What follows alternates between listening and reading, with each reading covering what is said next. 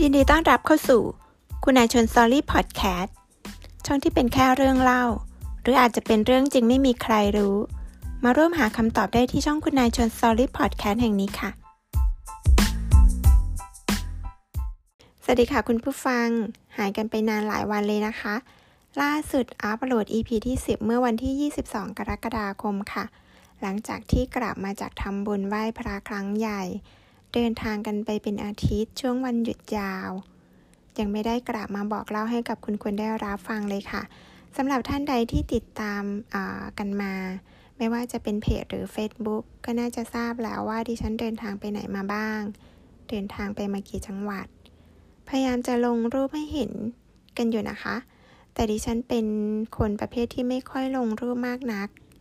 ในบางคนเขาก็เช็คอินทุกที่ทุกเวลาให้กับเพื่อนๆในโซเชียลได้เห็นราวกับว่าเพื่อนๆเดินทางไปด้วยกันเลยทีเดียวดิฉันคิดว่าเป็นเรื่องดีนะคะที่จะทำให้เรามีภาพไว้ในความทรงจำเมื่อเวลาผ่านไปปี2ปีความทรงจำนั้นก็จะย้อนกลับมาอีกสำหรับดิฉันคนที่ชอบมองทุกอย่างด้วยตาเปล่าไม่ชอบที่จะมองทุกอย่างผ่านเลนส์กล้องสักเท่าไหร่มีบ้างค่ะที่หยิบกล้องมาถ่ายรูปบ้างเมื่อมีโอกาสได้ไปเยี่ยมชมสถานที่ต่างๆและมีบางอย่างค่ะที่ทำให้ดิฉันได้ฉุกคิดเมื่อดิฉันเข้าไปดูคลิปคุณยายที่น่ารักคนนึงค่ะใน TikTok เชื่อว่าทุกคนคงได้ดูกันหมดแล้วคลิปที่คุณยายเล่นกับน้องกับตุ๊กตากระบองเพชรอะค่ะน่ารักดีนะคะนั่นแหละค่ะในความน่ารักของคุณยายทำให้ดิฉันอดคิดไม่ได้ว่าในวันหนึ่งเราเองก็จะเป็นเหมือนคุณยายค่ะทำให้ดิฉันอดคิดไม่ได้ค่ะว่ามีวิธีไหนที่พอจะทำให้เราจดจำทุกอย่างได้เมื่อถึงเวลาที่เราไม่มีศักยภาพในการจดจำในการเรียนรู้อะไรแล้วจะมีวิธีไหนบ้างที่ทำให้เราสามารถย้อนกลับไปรับรู้เรื่องราวต่างๆผ่านเข้ามาในชีวิตเราได้บ้างจะมีอะไรบ้างที่สามารถบันทึกความทรงจำเก็บไว้ได้บ้างเมื่อเราไม่สามารถเดินทางไปไหนได้อีกดิฉันคิดว่าเรื่องราวในชีวิตของเราทุกคนล้วนมีความหมายล้วนมีสิ่งที่น่าจดจำด้วยกันทั้งนั้นเราทุกคนต่าง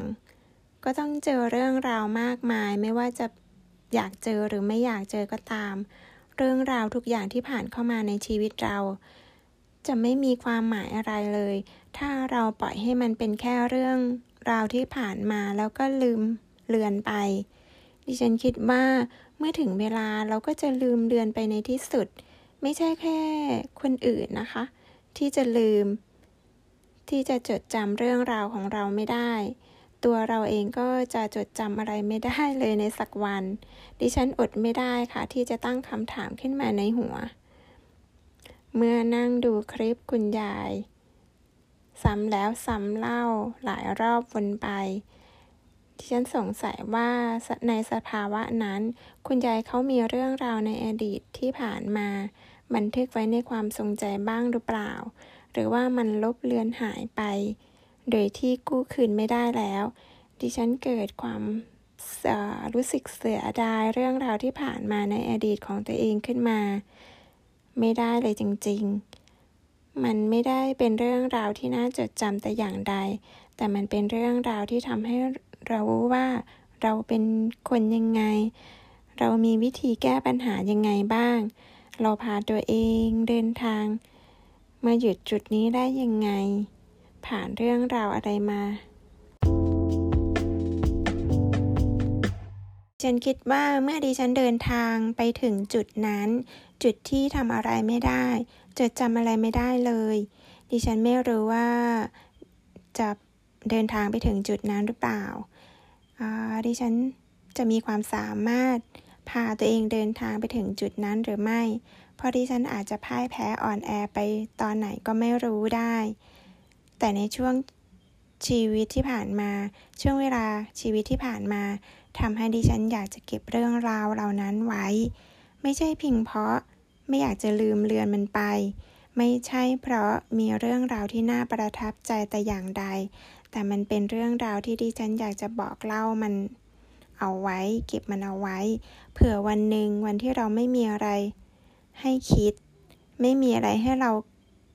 คอยแก้ปัญหาอีกแล้ววันที่สายตาของเรามองไม่ค่อยเห็นฟ้าฟางการอ่านหนังสือการจดบันทึกทำไม่ได้อีกต่อไปถึงวันนั้นหูทั้งสองข้างอาจจะไม่ค่อยได้ยินเสียงอะไรแล้วการฟังน่าจะง่ายกว่าการที่จะมานั่งอ่านดิฉันเลยเลือกที่จะบันทึกคลิปเสียงเอาไว้เผื่อว่ามันจะยังคงอยู่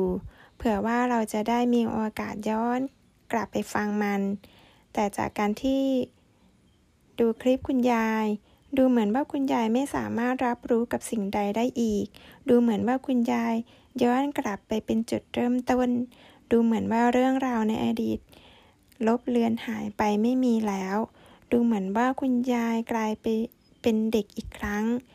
ไม่อยากจะรับฟังสิ่งใดอีกโลกของคุณยายกลายเป็นโลกที่สดใสสวยงามโลกที่มีแต่ความสดใสไม่ต้องวิตกกังวลอะไรโลกที่ไม่ต้องแคร์สายตาใคร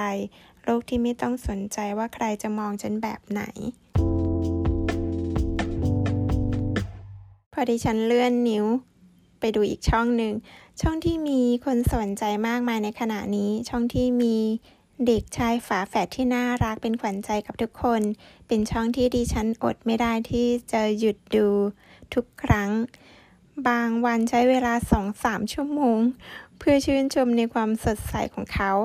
มันเหมือนทุกอย่างคือจุดเริ่มต้นค่ะทุกอย่างมีแต่คำถาม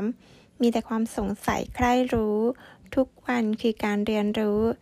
ในทุกครั้งที่เราเปิดเข้าไปดูเขาก็จะมีคำศัพท์ใหม่ๆให้เราได้ยินทำให้เราต้องอดอมยิ้มออกมาไม่ได้อดหัวเราะออกมาไม่ได้กับคำถามที่ไร้เดียงสาของเขาพอย้อนกลับไปดูช่องเราทุกอย่างในคลิปล้วนเป็นการโฆษณาล้วนเป็นการเชิญชวนให้คนอื่นเข้ามาดู